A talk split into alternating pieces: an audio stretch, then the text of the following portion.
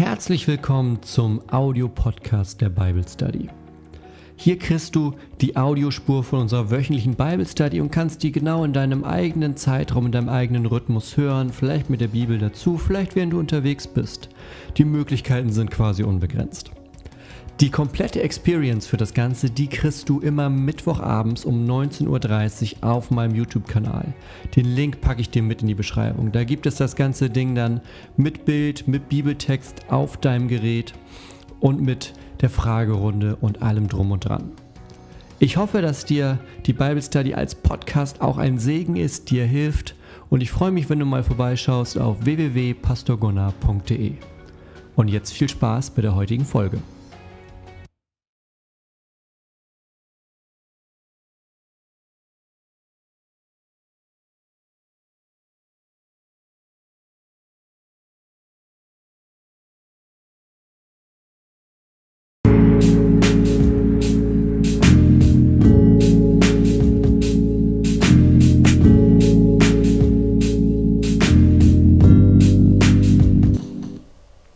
Einen schönen guten Abend euch. Wunderbar, dass ihr da seid. Mittwoch 19.30 Bible Study hier bei uns aus dem Pastorat in Wanderup, wo auch immer du gerade bist.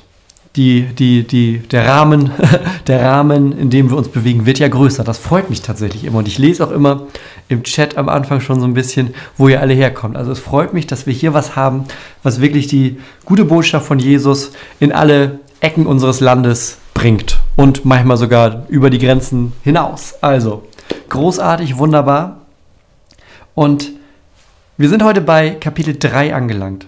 Ist das zu fassen? wir haben die ersten beiden Kapitel geschafft von 16 und sind jetzt bei Kapitel Nummer 3. Die ersten sechs Verse, wenn ich mich nicht täusche. Ja, die ersten sechs Verse gucken wir uns an. Und ist so ein bisschen die Fortsetzung vom letzten Mal. Ja, letztes Mal gab es ja schon so ein bisschen Streit über den Sabbat. Jesus kommt immer mal wieder mit den Leuten, die damals sozusagen Ahnung von Religion haben, Ahnung vom Glauben haben. Mit denen kommt er ins, ins, ja, in Clinch. Und letztes Mal ging es schon so ein bisschen los. Da ging es auch schon um den Sabbat. Du erinnerst dich vielleicht, die Jünger haben sich so Ehren abgerupft an dem Feld. Und dann kommen gleich die Pharisäer und sagen: Moment, Moment, Moment. Das ist doch Ernte, was ihr hier macht. Das geht ja nun nicht. Das war so der erste kleine Streit zu dem Thema. Und heute geht es noch ein Stück weiter und es endet mit einem, ja, mit einem, mit, mit einem Tiefpunkt sozusagen, den wir bisher erreichen in dem Evangelium. Also wir haben heute einen neuen Tiefpunkt, werden wir heute im letzten Vers, in Vers 6 erreichen, nämlich den, ja, den, den Todesbeschluss, kann man so sagen, für Jesus. Fangen wir aber erstmal vorne an. Wie immer, und falls du das erste Mal dabei bist, sage ich es nochmal, ne? soll ja hier niemand nicht sagen, ich habe es nicht gesagt. Halbe Stunde gucken wir uns gleich den Text an und du kannst in der Zeit aber auch gerne schon mal Fragen in den Chat schreiben. Schreib einfach groß Frage davor, dann finde ich das nachher nämlich leichter. Das ist die zweite Hälfte von heute. Und dann am Ende wird nochmal eine Runde gebetet. Also, wir springen erstmal in den Text und ich lese den mal vor. So, das ist der ganze Text. Das geht nochmal, das geht ein bisschen mittiger. Was ist hier los? So. Also, wieder ging Jesus in die Synagoge. Dort bemerkte er einen Mann mit einer verkrüppelten Hand. Seine Gegner beobachteten ihn ganz genau. Wenn er am Sabbat die Hand des Mannes heilen würde, dann könnten sie ihn anklagen. Jesus sagte zu dem Mann, komm her und tritt in die Mitte. Dann wandte er sich an seine Gegner und fragte, ist es nach dem Gesetz erlaubt, am Sabbat Gutes zu tun, oder ist es ein Tag, um Böses zu tun? Ist es ein Tag, um Leben zu retten oder zu vernichten? Doch sie schwiegen. Zornig und erschüttert über ihre Hartherzigkeit sah er sie an. Dann forderte er den Mann auf, streck deine Hand aus. Der Mann streckte seine Hand aus und sie wurde wieder gesund. Daraufhin zogen sich die Pharisäer zurück und trafen sich heimlich mit den Anhängern des Herodes, um zu planen, wie sie Jesus töten könnten. Das ist unser kleines Textstück für heute, der Anfang von Kapitel 3 und wir sind in diesem großen Abschnitt, der zieht sich so von Kapitel 2 bis ungefähr zu Kapitel 10, wo es darum geht, dass Jesus Auseinandersetzungen hat mit den ja, führenden religiösen Gruppierungen der damaligen Zeit. Nicht nur konstant, aber davor ist sozusagen dieser Beginn, ne, so die ersten Studies, die wir gemacht haben, und danach kommt Gründonnerstag, Karfreitag, Ostern, Auferstehung. Das heißt, wir sind jetzt so in diesem Hauptding und der ist bei Markus tatsächlich relativ stark geprägt durch Auseinandersetzungen. Also Markus erzählt viele, viele Auseinandersetzungen. Und wir starten da jetzt einfach mal rein. Und es ist dir vielleicht schon aufgefallen, auch bei Markus, bei anderen Dingen, die wir da bisher gelesen haben, dass er relativ episodenhaft immer so, ja, erst das eine, dann das nächste, dann das nächste erzählt. Und auch heute ist es wieder so, er steigt tatsächlich einfach ein, diese Erzählung, die wir lesen, mit wieder. Ja, also neue Erzählung. Ne? Er, hat, er hat das letzte erzählt, kam da zum Ende, ne? die hatten sich gestritten und so. Und jetzt, nächstes Stück, ne? können wir gucken, wie es letztes Mal aufgehört hat. Hier. Jesus sagt am Ende dieses, diesen, diesen, diesen Satz sozusagen, dieses Statement, und deshalb ist der Menschensohn auch Herr über den Sabbat. So, das war jetzt dieser eine Tag. Darum, äh, darum ging es dann sozusagen, damit hörte das Stück auf. Und jetzt wieder ging Jesus in die Synagoge. Also irgendwie, es, es kommt einfach jetzt hinten rangereiht eine neue Erzählung. So schließt das an. Das ist ganz oft so. Und auch das Sätze bei Markus ist dir vielleicht aufgefallen, da sind die Sätze ganz oft so mit und, und, und, und. Ne? Also er ging wieder in die Synagoge, das heißt, er ist immer noch in Kapernaum eigentlich.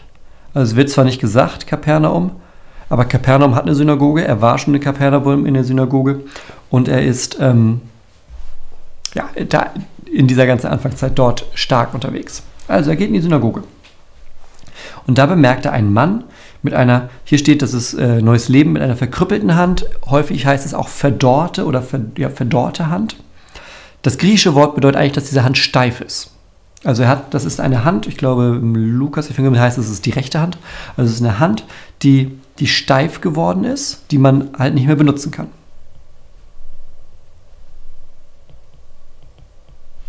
So. Das ist die Situation. Damit starten wir quasi. Er kommt in eine Synagoge, also in, in die Synagoge, wo er oft ist. Ich finde das tatsächlich spannend, ne? dass Jesus viel in den Synagogen unterwegs ist. Also einerseits, ja, er ist viel in den Synagogen, weil das ist natürlich der typische Ort, wo Menschen sich versammeln, die auf der Suche nach Gott sind, die was von, von, von Gott hören wollen. Ne, da wird aus der Tora vorgelesen und so weiter und so weiter. Da wird ausgelegt. Ähm, aber da bleibt er halt nicht stehen, sondern er geht genauso am See Genezareth lang und spricht mit den Fischern. Er ist überall unterwegs, wo Menschen sind. Ja, wo Menschen sind, da ist Jesus. Aber auch in der Synagoge. Also es ist auch nicht so, dass man sagen kann, Jesus hat sozusagen mit dem organisierten Verständnis von Glaube nichts am Hut. Auch da geht er hin. In Klammern, weil auch die ihn brauchen. So. Also da geht er hin und da bemerkt er einen Mann mit einer verkrüppelten, verdorrten, mit einer steifen Hand. Seine Gegner beobachten ihn ganz genau. Hm. Hier steht erstmal nur Gegner, also ähm, ohne genau zu sagen, wer das ist.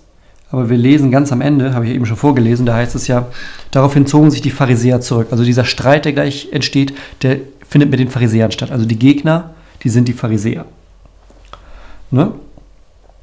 Und äh, die beobachten ihn. Das heißt, es eskaliert schon so ein bisschen, ja. Die ganze Sache steigert sich. Es ist nicht mehr so, die kriegen halt mit im Vorbeigehen, oh Moment, was ist da los? Wir gucken mal genauer hin, was macht dieser Jesus da? Sondern die, die haben ihn auf dem Kicker, wie man hier im Norden sagt, ja. Die haben den Jesus auf dem Kicker und die wollen mal schauen, was der da so anstellt. Also, das steigert sich. Die beobachten ihn, wie so eine, wie so eine Religionspolizei. Ja, die wollen, die wollen ihn bei dem Fehler erwischen. Ja, die beobachten ihn ganz genau. Das ist Kontrolle, was die machen. Und warum? Es ist ein Sabbat. Immer noch der gleiche, streng genommen.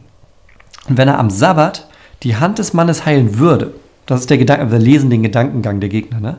wenn er die Hand des Mannes heilen würde, dann könnten sie ihn anklagen. Das ist ihr Plan.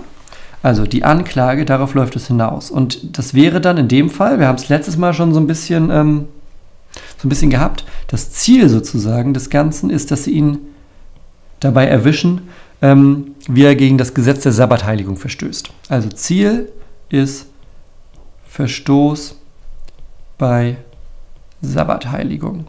Dabei wollen sie ihn erwischen. Die wollen ihn erwischen, wie er den Sabbat nicht heilig hält, indem er ja, arbeitet sozusagen heilt in diesem Fall. So, das macht er. beziehungsweise das ist die Situation. So, und jetzt drittens, also Vers 3, Jesus sagt zu dem Mann, ne, der Mann, der da mit der, mit der verdorrten, verkrüppelten Hand ist, komm her und tritt in die Mitte. Das ist spannend, ne? Mitte, finde ich. Das ist nämlich die Mitte der Synagoge. Also er soll sich genau in die Mitte stellen. Nicht, du, ist Sabbat, ich heil dich schnell und dann, ne, geh nach Hause, alles gut. Nee, stell dich in ihm, alle sollen sehen, was hier passiert. Sagt Jesus damit quasi. Stell dich in die Mitte.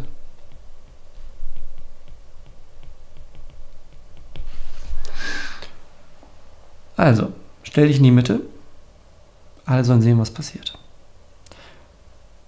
Und jetzt hat er das sozusagen aufgebaut, Jesus, ja. Wahrscheinlich, er hat seine Gegner gesehen.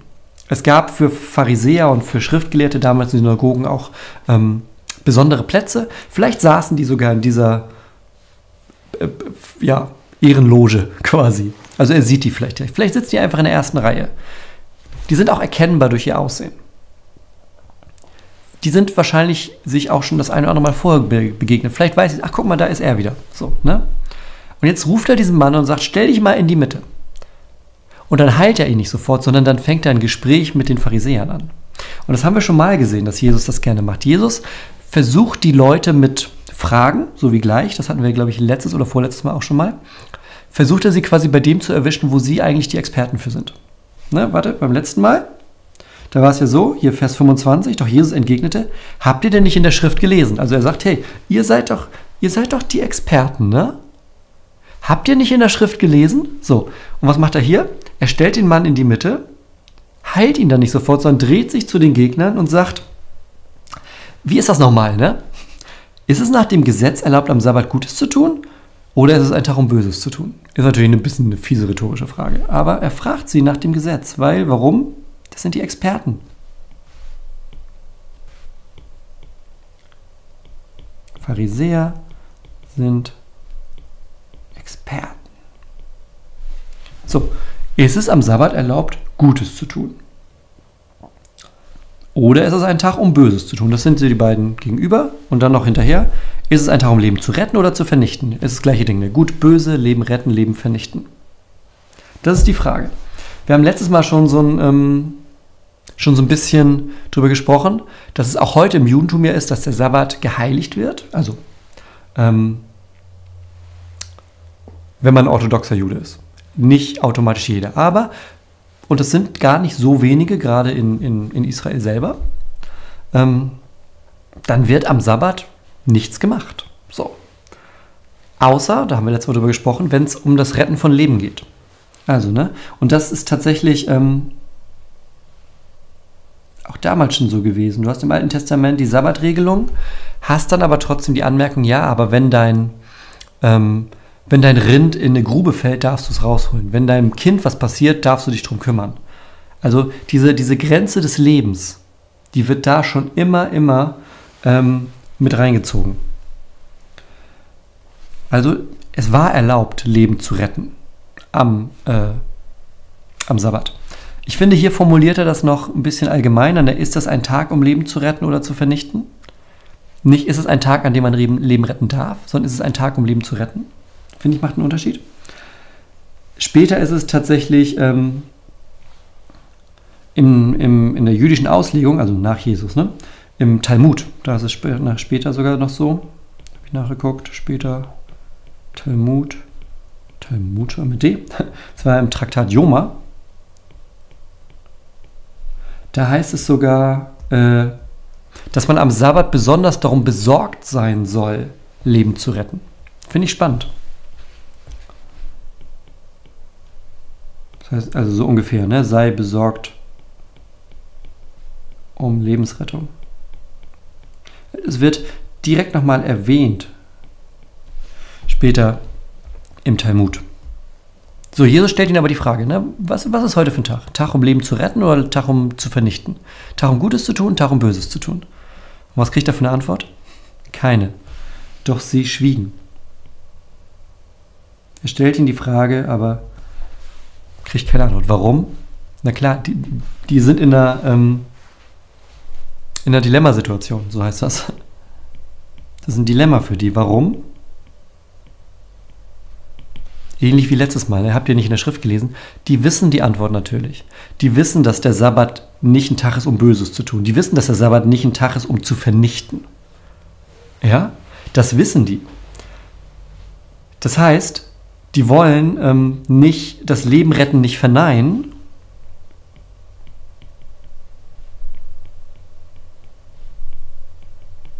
Wollen Leben retten, nicht verneinen, aber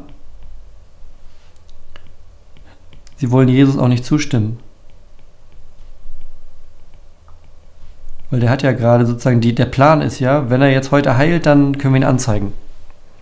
So, und jetzt hat Jesus aber nicht einfach nur einen Typen geheilt und die rennen los und lassen ihn verhaften, sondern ähm, er fängt auch noch ein Gespräch mit ihnen an. Alter, Jesus, wie anstrengend bist du heute? Wir wollen dich doch nur hier vor Gericht bringen. Was, was stellst du uns jetzt hier auf die Probe? Was fällt dir ein? also sie schweigen. Sie wollen nämlich nicht verneinen, dass es um Leben retten geht, weil das wissen die auch. Aber sie wollen Jesus auch nicht zustimmen. Und jetzt passiert was Spannendes. Jesus könnte ja sagen, ja siehste, habe ich doch gesagt, also ne, siehste, ich habe recht. Nee. Jesus, heißt hier, wird zornig und ist erschüttert.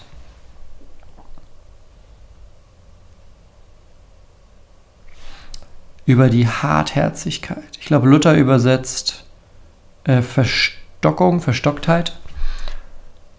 Ist aber ein bisschen ungenauer tatsächlich. Ver, also Verstockung, das kennen wir zum Beispiel am bekanntesten, diesen, diesen, diese, dass man so benennt, aus ähm, Mose und der Pharao.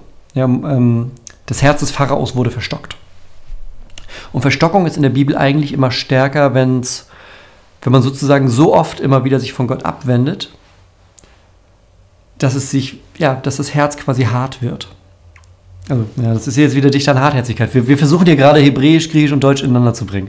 Also, ähm, Verstockung ist eher sozusagen ein Prozess, von dem es kein Zurück gibt.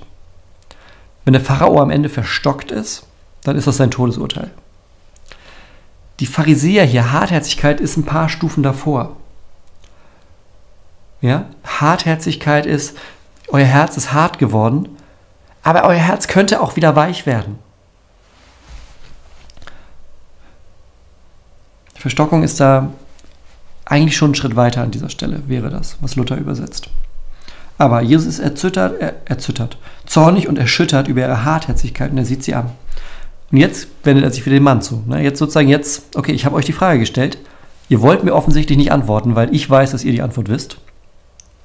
Dann wollen wir sehen, was passiert. Er fordert den Mann auf, streck deine Hand aus. Der Mann streckte seine Hand aus und sie wurde wieder gesund.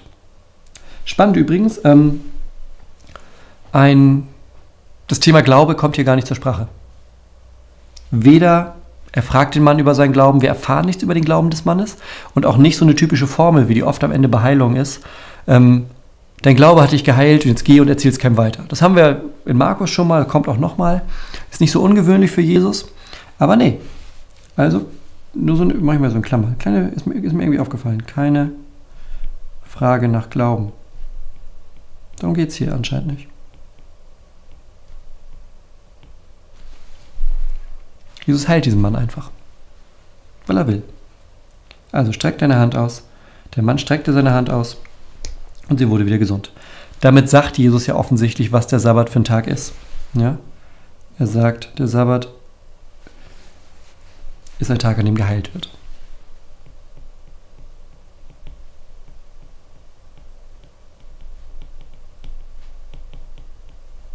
Das meinte ich vorhin mit, es klingt irgendwie allgemeiner, wenn es hier so steht. Ähm, es, ist, es klingt allgemeiner, wenn er sagt, ist das ein Tag, um Leben zu retten. Er sagt nicht, darf ich heute an diesem Sabbat diesem Mann die Hand heilen? Was meint ihr? Sondern das klingt größer. Verstehst du, was ich meine? Ist das ein Tag, um Leben zu retten? Und Jesus heilt die Hand. Offensichtlich ist es ein Tag zum Heilen, ein Tag zum Leben retten. Und jetzt Vers 6. Das erste Mal, dass das tatsächlich auftaucht hier im Evangelium. Daraufhin zogen sich die Pharisäer, jetzt ist uns nochmal deutlich klar gesagt, wer sind diese Gegner, weil jetzt gehen die, die sagen auch nichts mehr, ne? Die sagen nichts, sondern die sehen die Heilung und gehen. Daraufhin zogen sich die Pharisäer zurück und trafen sich heimlich mit den Anhängern des Herodes, um zu planen, wie sie Jesus töten können. Das ist ab jetzt das Ziel. Ob das hier bei Anklagen schon gemeint ist, ganz oben, ne? Vers 2. Wenn er den Mann heilt, dann können wir ihn anklagen. Ist, glaube ich, gar nicht so stark unbedingt gesagt. Aber hier passiert mehr. Einmal, die Pharisäer ziehen sich zurück nach dieser ganzen, nach diesem Malwiderstreit, treffen sich dann heimlich mit den Anhängern des Herodes. Warum Herodes? Hm. Die Anhänger des Herodes, das sind natürlich Herodes, der, der damals das Sagen dort hat. Und der hat so zwischendurch immer mal wieder mit so aufsässigen Propheten und Revoluzern zu tun. Am bekanntesten, und da kommen wir nachher in Kapitel 6 noch zu, Johannes der Täufer. Der hat schon Stress mit Johannes dem Täufer. Können wir hier schreiben, Vergleiche Markus 6, können wir so lesen? Ja, Vergleiche Markus 6. Da kommen wir bei, in drei Kapiteln zu. Ähm, und deshalb, vielleicht denken sich die Pharisäer auch, Mensch, das wäre doch, das, das wären Leute, mit denen könnten wir hier was starten. Weil das Letzte, was Herodes braucht, ist ein Typ, der hier rumläuft und behauptet, er wäre der Messias. Weil das hat für ganz viele in der damaligen Zeit ähm, immer auch eine politische Komponente. Für Jesus gar nicht so stark. Aber viele, wenn sie Messias hören in der damaligen Zeit, denken, okay, das ist der Typ, der die Römer rausschmeißt. Und das kann Herodes nun wirklich nicht gebrauchen. Also denken sich die Pharisäer, Mensch, wenn wir Jesus loswerden wollen, schnacken wir doch mal mit den Jungs von Herodes. Wir haben da wahrscheinlich ähnliche Interessen am Ende des Tages. So, und sie machen den Plan, wie sie Jesus töten können. Das heißt, hier in Kapitel 3 wird zum ersten Mal der Plan gefasst. Und es dauert noch bis Kapitel 15. Ja.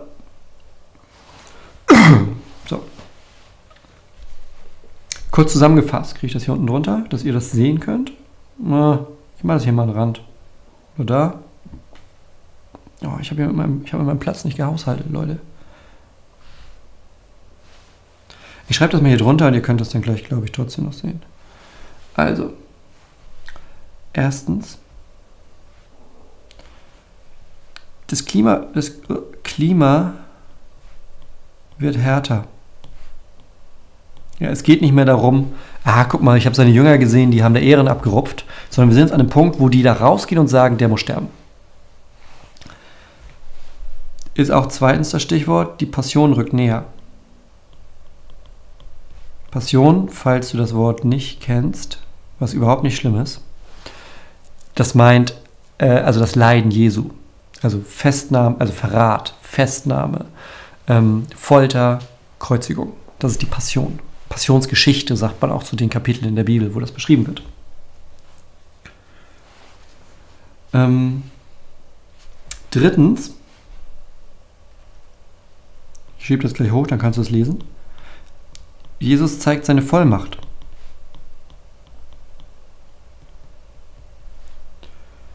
Und viertens,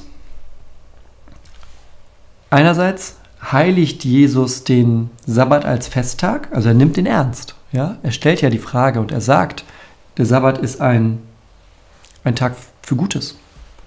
Also Sabbat wird als Festtag geheiligt.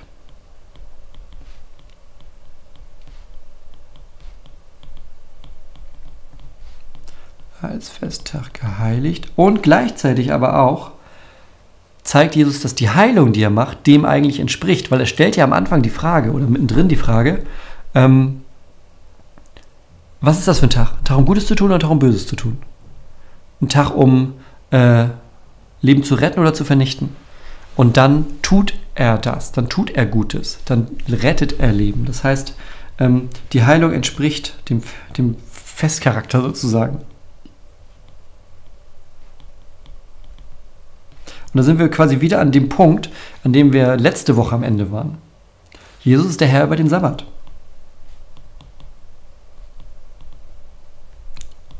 Indem Jesus das so macht, weil ich glaube, ich kann das jetzt hochschieben, dann könnt ihr sehen, was ich geschrieben habe. Kann ich nicht? Ach so, ein bisschen, guck mal da. Äh, Wenn es das PDF dann irgendwann mal gibt, dann seht ihr das richtig. Da ist nämlich immer alles drauf zu sehen. Also, ne, hier. Das Klima wird härter, die Passion rückt näher. Jesus zeigt seine Vollmacht in diesem Ganzen, was er tut.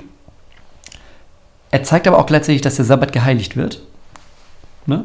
Er fragt ja, was ist der Sabbat für ein Tag? Und er sagt, das ist ein Tag, um Gutes zu tun. Das ist ein Tag, um Leben zu retten. Das heißt, die Heilung, die er macht, die entspricht diesem Charakter des, des Sabbats. Und gleichzeitig zeigt er, ähm, das ist der, er ist der Herr über den Sabbat. Er ist der Herr über den Sabbat, indem er jetzt hier sagt, und das passiert an dem Sabbat und das ist in Ordnung. Das gehört sogar so. Sabbat ist ein Tag, um Gutes zu tun, um Leben zu retten. Damit endet dieses kleine Stück heute. Und wir schauen gleich mal in eure Fragen rein. Ich bin gespannt. Ich habe natürlich vergessen, mir was zu trinken mit herzunehmen. Ich habe jetzt nämlich Durst. Weil ihr weißt das, ihr wisst das, ihr weißt das. Ihr wisst, normalerweise kommt jetzt nämlich der Moment, wo ich so klicke und sage, ich trinke kurz was. Ihr überlegt, was ihr hiervon jetzt als nächstes machen wollt, weil das ist nämlich gut. Kann ich jetzt nicht sagen, also kann ich schon sagen, habe ich ja gerade, aber ich kann nichts trinken, das meine ich. So, springen wir wieder zurück. Wie immer das gleiche Spiel. Ähm, ich nehme erst Fragen, die sich direkt auf das beziehen, was wir heute hatten, also Rückfragen und sowas. Und dann springen wir nochmal in einen allgemeineren Teil.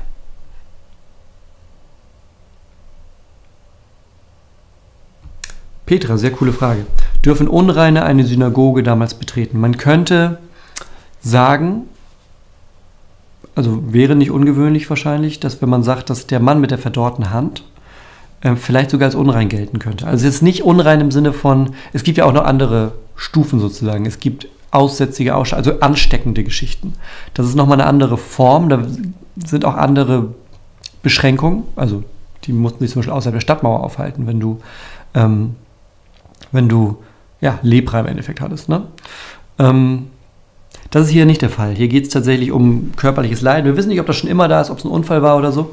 Ähm, aber ganz, ganz streng genommen, im Alten Testament müssen Unreine sich außerhalb des Heiligtums aufhalten. Ich meine, das tun die hier auch. Die sind in der Synagoge, die sind streng genommen ja nicht im Tempel, im Heiligtum. Ähm, und in Synagogen war es häufig nicht so streng wie beispielsweise im Tempel und schon gar nicht so streng wie im Zelt der Begegnung. Also im in den fünf Büchern Mose. Mit Bundesladen und allem drum und dran. Ähm, genau. Das heißt,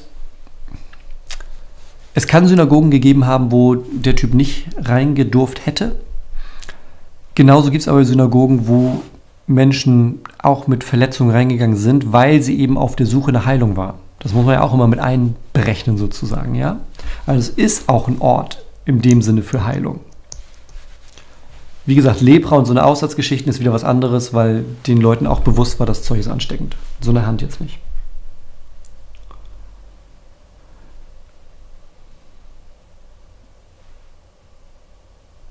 Jörg fragt, es ist auffallend, dass die Pharisäer ihn ständig auf dem Kieker haben. Ab wann war das so? Ich habe den Eindruck von Anbeginn, denn es zieht sich durch alle vier Vergehen. Ja, tatsächlich. Also die Pharisäer waren mit einer der größten religiösen Gruppen der damaligen Zeit. Pharisäer, Sadduzäer, und die sind ähm, religiös, die haben aber auch eine politische Komponente meistens, die Gruppen damals. Und dann gibt es ja noch ähm, die anderen typischen Gruppen, so wie die Herodianer hier, also die Anhänger des Herodes, die stärker deutlich politisch waren. Dann gibt es die Schriftgelehrten so als typische Gruppe und die Hohepriester als typische Gruppe. Ähm, und die Pharisäer waren schon mit zur damaligen Zeit eine stark, stark bekannte Gruppe.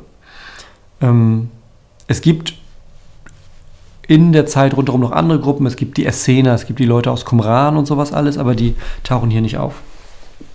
Ähm, und die Pharisäer sind tatsächlich von Anfang an, haben die ihn quasi auf dem Kieker. Also wir haben so ein bisschen gesehen, die letzten Wochen, es steigert sich. Ja? Es ist von, wir gucken mal, was da los ist, bis zu, wir sagen, na, na, na, du, du, du, hier keine Ehrenraufen am Sabbat, bis hin zu, wir wollen, dass der stirbt. Also es, es, es steigert sich auch noch.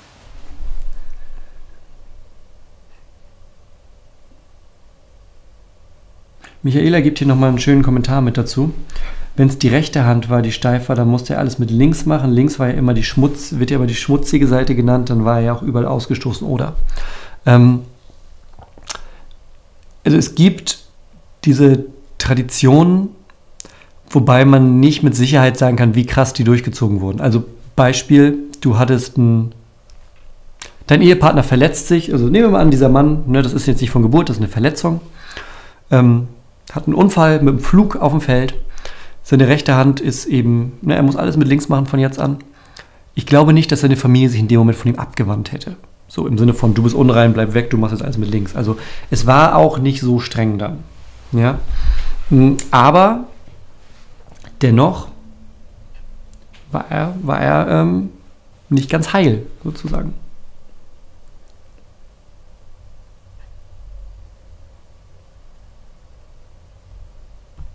Joanna fragt, aber wenn die Pharisäer doch eigentlich schon von der Schrift her wissen, dass das Lebensschützen am Sabbat erlaubt ist, warum versuchen sie dann überhaupt, es gegen Jesus zu verwenden? Ich glaube, die suchen tatsächlich Schlupflöcher.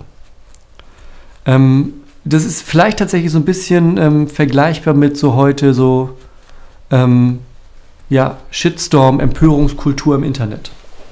Da ist vielleicht was, was jetzt nicht ganz okay ist, was aber dann auf Twitter riesengroß gemacht wird. Und so ein bisschen versuchen die das hier wahrscheinlich auch. Die rechnen wahrscheinlich damit, okay, es ist, es ist streng genommen erlaubt, am Sabbat Gutes zu tun. Es ist auch streng genommen natürlich erlaubt, dass am Sabbat Leben gerettet wird. So, das wissen die. Aber es wäre natürlich schon ganz geil, wenn wir Jesus erwischen, wie er am Sabbat in der Synagoge steht und jemanden heilt. Weil dann könnten wir sagen, Jesus, nee, und wir sind die Pharisäer, wir kennen uns aus. Und zack, hast du Leute um dich herum, die alle am Twittern sind und sagen, hast du schon gehört, Hashtag Aufschrei, Jesus hat in der Synagoge gerade jemanden geheilt. Vielleicht geht das so ein bisschen in die Richtung, weil ja, klar, das ist ja ihr Dilemma am Ende. Ne? Die wissen, dass, was die Antwort ist, aber sie wollen ihm nicht recht geben. Und das meint auch diese, diese Hartherzigkeit. Die sind da schon so ein bisschen verbohrt in dem Ganzen. Die, die wollen eigentlich nur Jesus erwischen und langsam wird denen jedes Mittel recht. Jetzt nochmal der Unbekannte fragt, was ist der Unterschied zwischen Hartherzigkeit und Unbarmherzigkeit, wie es in der Basisbibel steht? Hm, wahrscheinlich gar nicht so ein großer, ne? Also im Deutschen Barmherzigkeit ist ja ein sehr, sehr altes Wort. Also sich erbarmen, Barmherzigkeit, ähm, Erbarmen haben, das hängt ja alles zusammen. Das ist ja sowas wie Herz öffnen, Herz, wenn das Herz weich wird, wenn man was an sein Herz ranlässt. Und Hartherzigkeit ist ja quasi das Gegenstück zu, wenn man das Herz hart macht, wenn man eine Mauer baut, wenn man es eben nicht an sein Herz ranlässt. Ähm, also es ist, glaube ich, gar nicht so weit entfernt. Es ist also ähm, Hartherzigkeit und Unbarmherzigkeit würde ich auf jeden Fall enger zusammen sehen, als wie Luther übersetzt Verstockung. Verstockung ist nochmal streng genommen was anderes.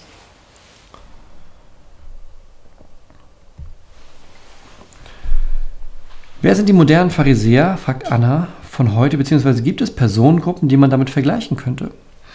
Du hast das ganz oft im Predigen, dass du, ne, man könnte zum Beispiel, jetzt hat man diese Stelle, ne, das Predigtext für Sonntag tun wir mal so, und dann wäre es zum Beispiel ein Move zu sagen und zu überlegen, das gegenüberzustellen. Ja? Ähm, wer sind die Pharisäer von heute und was will Jesus eigentlich? So. Ähm, und da kommen Prediger immer auf verschiedene Dinge. Was, was sozusagen sich durchziehen müsste, wenn man es machen will, ist eben, dass die Pharisäer, auch so wie sie hier dargestellt sind, eben immer so ein bisschen herzlos am Ende des Tages sind. Ähm, und vor allem, und ich glaube, das ist das Entscheidende, wir predigen, oder wir, also man, Mann Leute, die dieses Pharisäer-Beispiel bringen und überlegen, wer ist das heute, die benutzen gerne entweder so eine Hartherzigkeit oder so eine ganz starke Gesetzlichkeit. Ja, also das, ähm, dass du eine ganz starke Gesetzlichkeit hast, die im Endeffekt ja dazu führt, dass Jesus klein gemacht wird. Ähm, du hast hier jetzt gerade eine Gruppe von Menschen, die sagt, wir wissen es wir besser als, ähm, als der König der Welt. Wir wissen es besser als der Herr über den Sabbat. Wir wissen es besser als der Messias. Und im Endeffekt würdest du heutzutage mit Pharisäern dann eine Gruppe benennen oder eine Gruppe suchen, die sich selbst als religiös ähm, versteht, die aber ganz streng genommen Jesus nicht verstanden hat, sondern die das Gesetz hochhält. Ist nicht komplett sozusagen durch, durchgängig zu machen, weil natürlich Menschen, die heute gesetzlich sind, anderes Wissen haben als die Pharisäer, die hier gerade in Markus Kapitel 3 vor Ostern und vor allem sich mit Jesus unterhalten. Das heißt, es ist nicht eins zu eins übersetzbar, aber das wäre am ehesten so. So, Frage des Abends hier. Wo ist Hagen?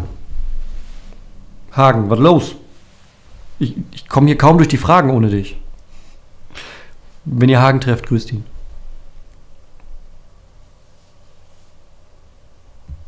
Super geile Frage von Annette. Habe ich gar nicht so drüber nachgedacht bisher. Ist es die Aufgabe, den Sabbat, wahrscheinlich also von den Pharisäern, ist es ihre Aufgabe, den Sabbat zu überwachen?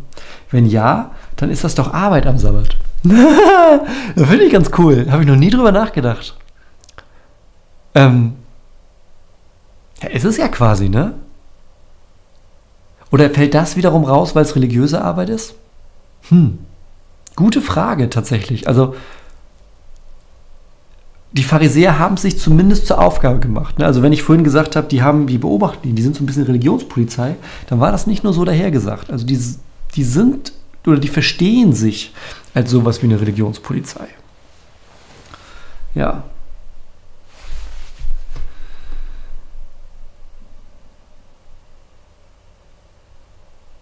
Petra fragt, tue ich am Sabbat nicht auch was Gutes, wenn ich für meine kranke Nachbarin zum Beispiel koche oder wasche? Auf jeden Fall, ja, tust du.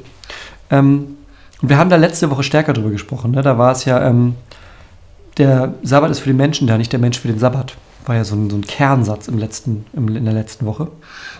Ähm, und das Sabbatgebot, wie zum Beispiel die Pharisäer das hier durchsetzen wollen, und wie es zum Beispiel heute im orthodoxen Judentum gelebt wird, das ist nicht das Sabbatgebot für uns Christen. Also wenn du an, am Sabbat oder an jedem anderen Tag für deine kranke Nachbarin Kost oder Wäsche machst, dann mach das. Ja. Also auf, nach heute umso mehr. Ja. Der, der, das ist ein Tag, um Leben zu retten, das ist ein Tag, um Gutes zu tun. Heute um, nach heute umso mehr. In Klammern aber nicht so viel, dass es dich kaputt macht. Du sollst auch die Pause haben. Nochmal Petra. Warum sind die Pharisäer als gelehrte Schriftlehrer so uneinsichtig, ohne gesunden Menschenverstand? Ja. Das ist eine sehr gute Frage. Das sind wir Menschen ja tatsächlich oft. Ne? Man könnte jetzt vielleicht so ein bisschen paulinisch argumentieren aus Römer, Römer 7. Das, von dem ich weiß, dass ich es tun soll, das tue ich nicht. Und das, von dem ich nicht, das, was ich nicht tun will, das tue ich am Ende doch. So, das ist ja so ein, so ein das argumentiert Paulus ja in Bezug auf Sünde und Gesetz. Und vielleicht ist das einfach die sündige Natur, die sich da in den Pharisäern auch immer wieder durchschlägt oder die bei den Pharisäern immer wieder durchschlägt, müsste man, glaube ich, sagen, dass sie tatsächlich in diesem ungerechtfertigten Zustand einfach nicht erkennen, was da gerade passiert. Vielleicht ist es ganz simpel das.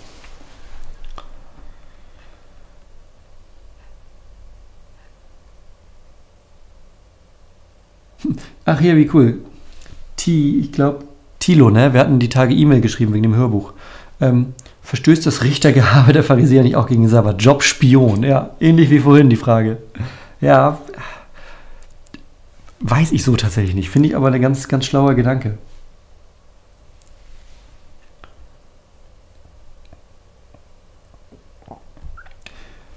Dann Frage, dann wäre der Papst ein Pharisäer. Er ist ja das Oberhaupt und soll alles wissen.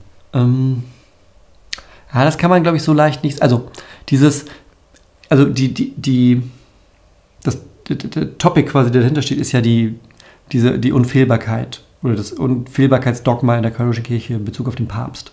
Das ist aber nicht so, wie das ähm, im Allgemeinen gerne mal gesagt wird, so der Papst ist unfehlbar. Dieses Unfehlbarkeitsdogma, was die katholische Kirche ähm, für ihren Papst ähm, haben möchte, das bezieht sich nur auf Lehraussagen, die ex cathedra gesprochen werden. Also wenn der Papst ähm, durch die Stadt geht und da ist ein blaues Auto, der sagt, das Auto ist rot, dann hat das nichts mit dem Unfehlbarkeitsdogma zu tun, sondern es geht nur um, in, innerhalb der katholischen Lehre geht es um Lehrentscheidungen, die offiziell ex cathedra heißt das, also vom Lehrstuhl aus, getroffen werden. Und ich glaube, das ist das letzte Mal in den 60ern passiert. Also wenn ich das richtig sehe, hat weder der jetzige Papst noch der davor und ich glaube nicht mal Johannes Paul II. davor sozusagen eine Unfehlbarkeitsentscheidung getroffen. Ähm, von daher, Papst ist gleich Pharisäer, ist, glaube ich, trifft es nicht so ganz. Kommt natürlich wahrscheinlich auch immer auf den Papst an.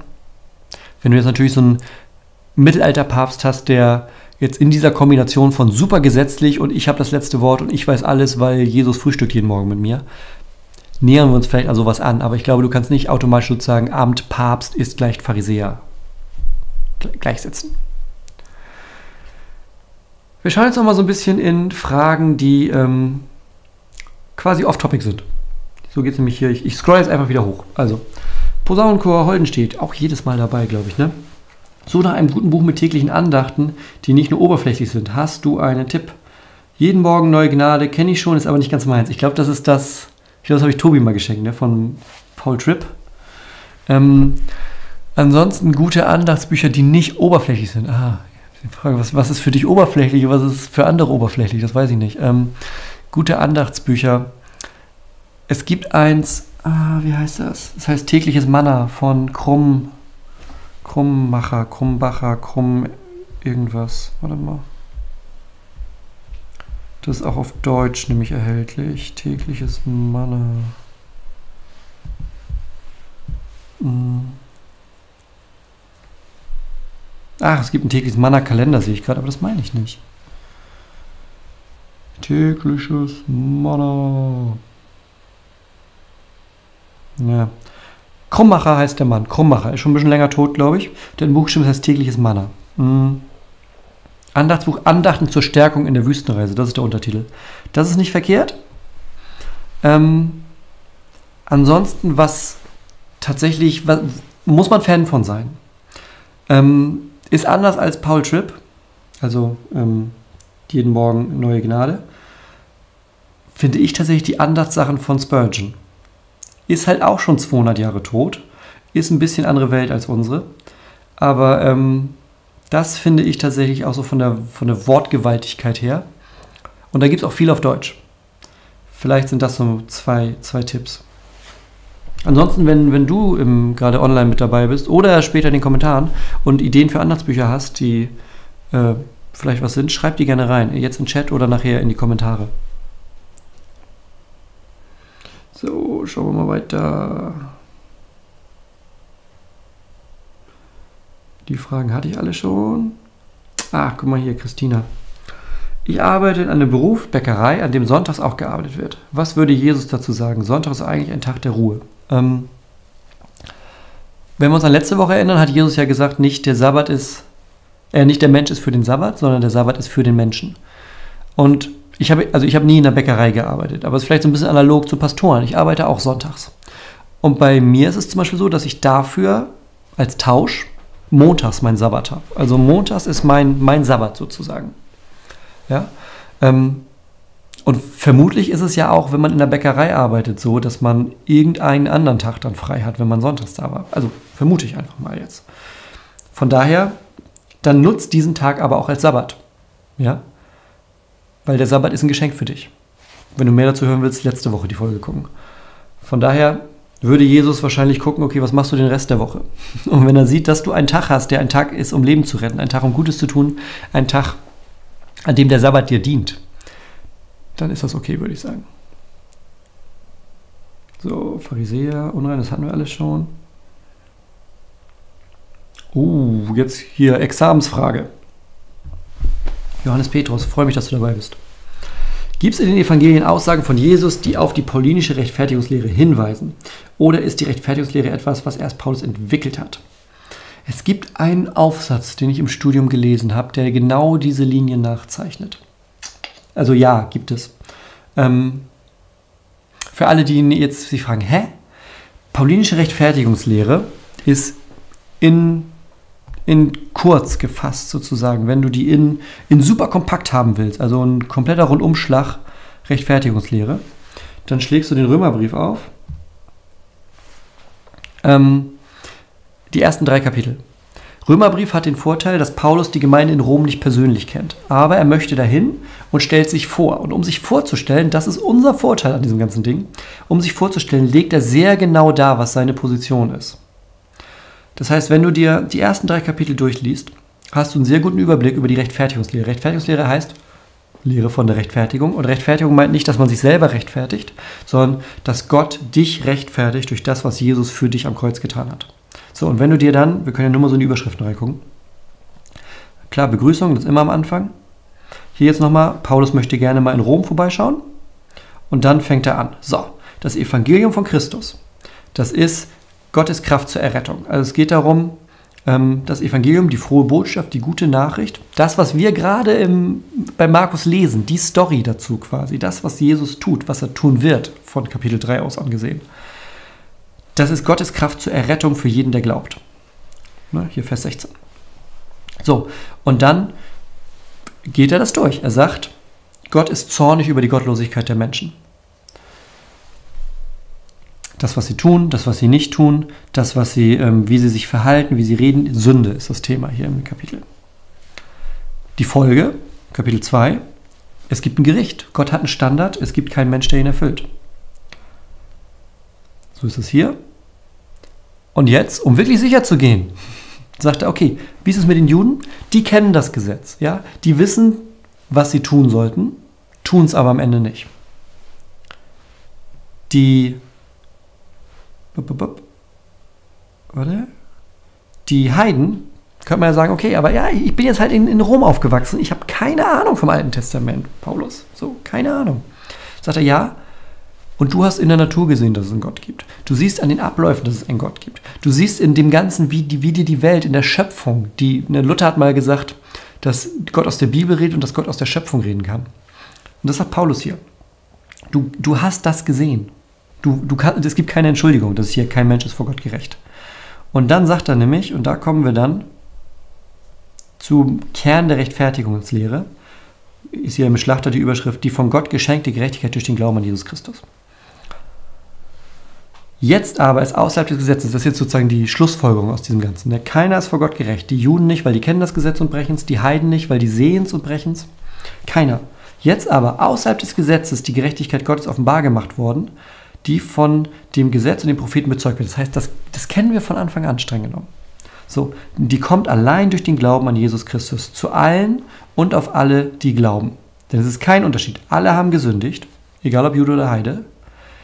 Alle verfehlen die Herrlichkeit, die sie vor Gott haben sollten.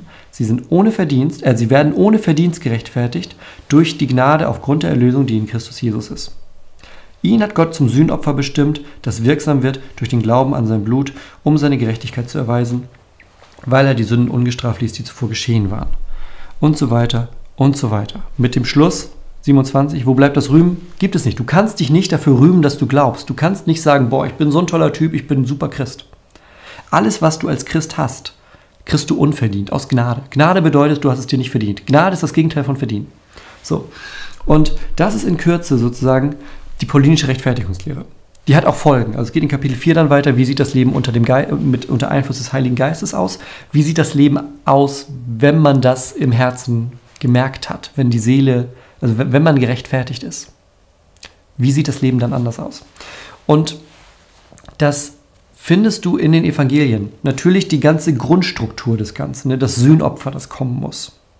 Ähm, du hast äh, du hast das Bild von, von wenn du Matthäus, Matthäus, Kreuzigung bei Matthäus.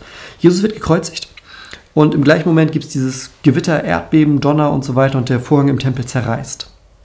Weil das perfekte Sühnopfer sozusagen die Trennung zwischen Mensch und Gott aufgehoben hat. Und das ist auch wieder ein Anklang an ähm, Levitikus 16, ähm, Tag der großen Versöhnung. Da geht man durch den Vorhang hindurch. Und, da wird, und bei Matthäus wird nicht nur durchgegangen, der wird weggerissen, der Vorhang. Ähm, und ganz stark, Johannes. Ähm, hast du die Ich Bin-Worte sind zum Beispiel, finde ich da ganz, nicht nur christologisch stark, sondern auch in der Rechtfertigungslehre stark. Dass du die Ich Bin-Worte im Johannesevangelium hast, wo du Jesus hast, der sagt, ne, ich bin und dann kommt immer was. Äh, und da hast du dann ja zum Beispiel sowas wie Ich bin Weg, Wahrheit und Leben. Niemand kommt zum Vater als durch mich.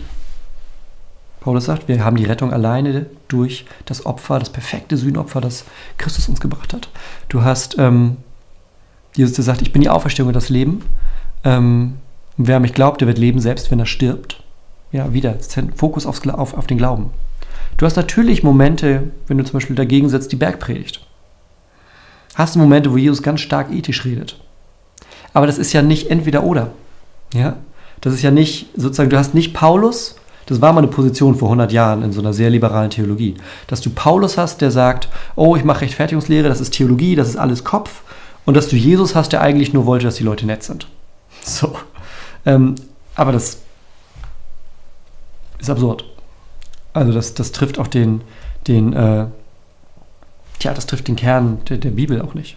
Und das trifft auch die Zusammenhänge nicht. Das trifft auch nicht, dass Paulus sagt, ich habe Jesus getroffen. Also ihm ist ja Jesus erschienen vor Damaskus. Und von da ging die Geschichte dann weiter. Junge, Junge, ich rede mich hier in Rage. ich hoffe, Johannes, äh, ich, hoffe, das ist vielleicht so ein bisschen eine kleine Antwort. Mir fällt natürlich nicht ein, wie dieser Aufsatz heißt, den ich im, im Studium gelesen habe. Aber der zieht sozusagen diese ganzen Linien durch, die ich gerade so ein bisschen skizziert habe, noch dreimal so viel. Und ich komme jetzt nicht drauf. Vielleicht fällt mir das irgendwann mal wieder ein. welche Übersetzung hast du heute genommen? Ich benutze in dieser ganzen Study die Neues Leben Bibel. Genau. Ähm, ja, ich komme nee, komm nicht auf den Aufsatz. Wahrscheinlich habe ich den irgendwo auf irgendeiner, auf irgendeiner Festplatte. Nee, komme ich nicht drauf. Vielleicht ein andermal. Aber ich hoffe, das konnte ein bisschen helfen, die Frage. Ah, sehr coole Frage von Anna.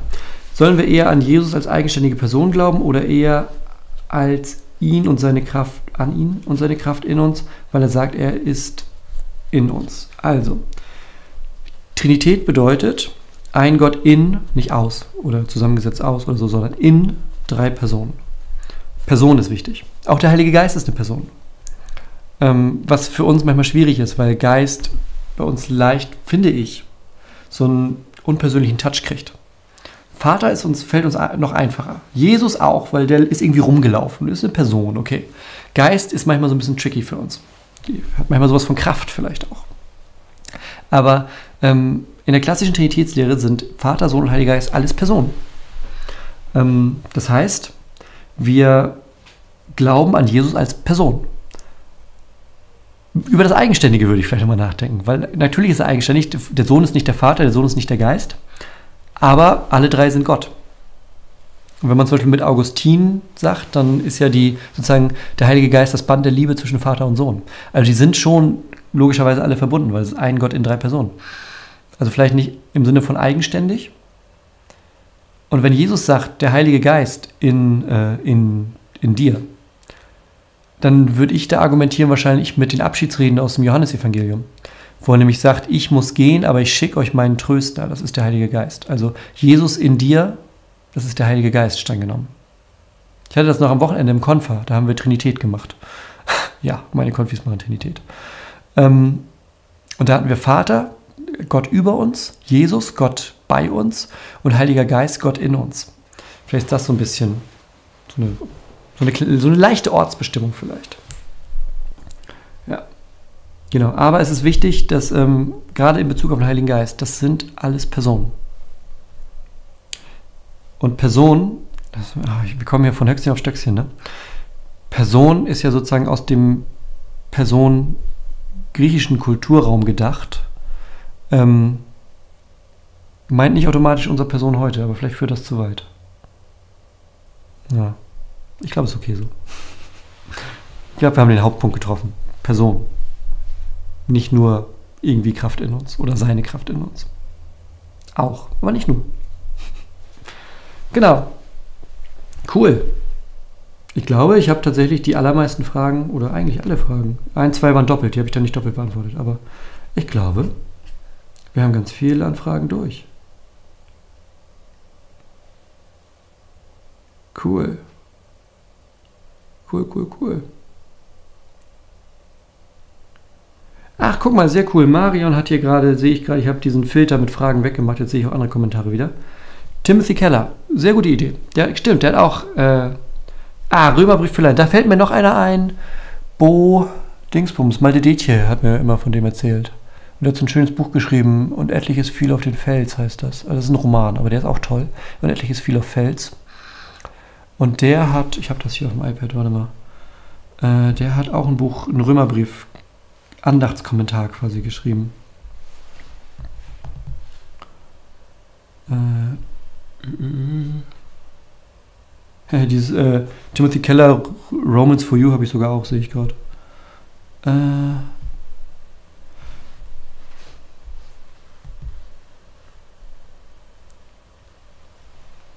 ah, hier. Bugiert's. Ja. Kann man das Cover hier zeigen? Ich weiß es gar nicht. Ja, kann man, glaube ich. Ja, hier, das ist das Buch. Äh, Bugiert's. Ich habe den auf Englisch, ich habe den von 1517 in Amerika gekauft, das ist das Buch. Ähm, ich glaube, From the Author of Hammer of God, das ist unendliches viel auf Fels. Äh, Bugiert's war ein Schwedi ja, schwedischer Bischof, lutherischer Bischof. Großartiger Mann.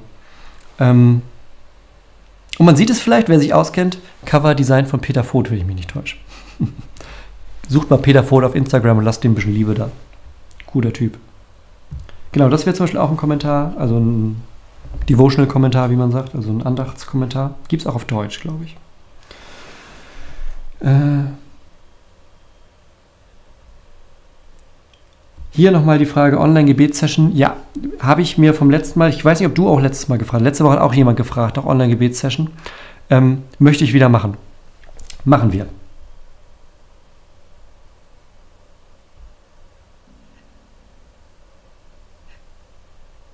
Genau.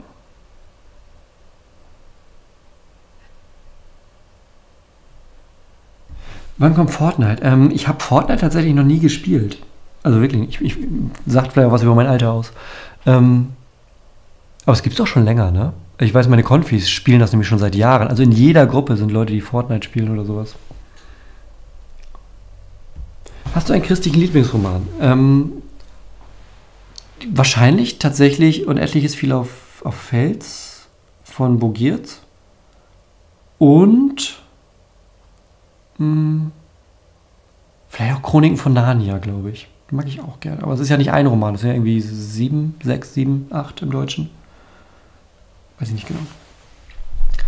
Aber Etliches viel auf Fels, das ist ein schönes, das ist tatsächlich, gerade wenn man Pastor ist vielleicht, ein sehr erdendes Buch, weil das ist sozusagen die Geschichte von, von so einem Landstrich in, in, in Schweden. Und das ist, sind drei, drei oder vier, weiß ich nicht mehr genau, drei Pastoren, die da hinkommen, immer im so Abstand von 50 Jahren.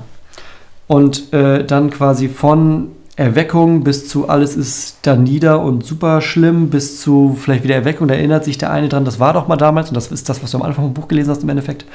Und wie die so wirklich damit ringen, wie Gott wirkt. Und das ist eben ne, aus diesem, äh, der Seemann und, und der, der, der das Wort Gottes seht ne, und etliches viel auf Fels. So. Und eben auch sich mit dieser Realität auseinanderzusetzen. Manchmal ist es einfach so, dass du machst und machst und machst und machst und es fällt auf Fels.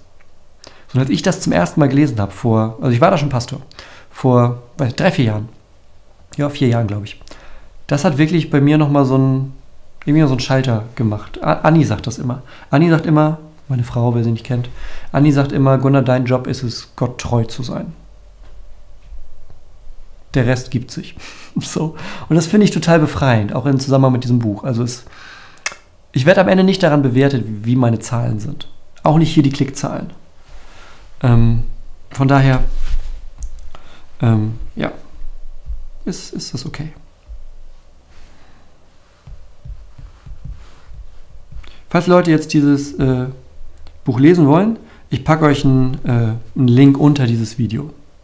Also es heißt Und etliches fiel auf den Fels von Bo B.O. Giertz, G-I-R, G-I-E-R-T-Z, Bo Giertz. Und etliches fiel auf den Fels. Empfehlung. Ist ein Roman, ist gar nicht so lang. Ist aber schön.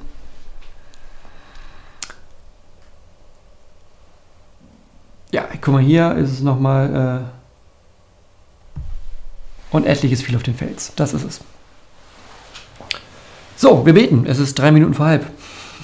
Kleine Gebetssession. Ne? Aber wir, machen, wir können gerne noch mal eine längere machen. Habe ich auch wieder Lust zu, tatsächlich. Also, wir beten. Gott, ich danke dir für diesen Abend, ich danke dir für dein Wort, das du uns geschenkt hast, dass wir daraus lernen, dass wir lernen, wer du bist, dass, du, dass wir lernen, wer wir sind, dass wir lernen, dir nachzufolgen und dass wir lernen, wie unser Leben sich dadurch verändert. Ich bitte dich, dass du uns segnest für all das, was kommt. Und dass du, ja, dass du uns die Hartherzigkeit nimmst, die auch wir manchmal haben. Und dass du sie ersetzt durch die Liebe und Gnade Jesu. Das bitte ich dich wenn wir jetzt gemeinsam mit den Worten beten, die du selbst uns beigebracht hast. Vater unser im Himmel, geheiligt werde dein Name, dein Reich komme, dein Wille geschehe, wie im Himmel, so auf Erden. Unser tägliches Brot gib uns heute und vergib uns unsere Schuld, wie auch wir vergeben unseren Schuldigern. Und führe uns nicht in Versuchung, sondern erlöse uns von dem Bösen. Denn dein ist das Reich und die Kraft und die Herrlichkeit in Ewigkeit. Amen. Und es segne und behüte uns der allmächtige und barmherzige Gott, Vater, der Sohn und der Heilige Geist. Amen. Habt einen schönen und gesegneten restlichen Tag, eine restliche Woche.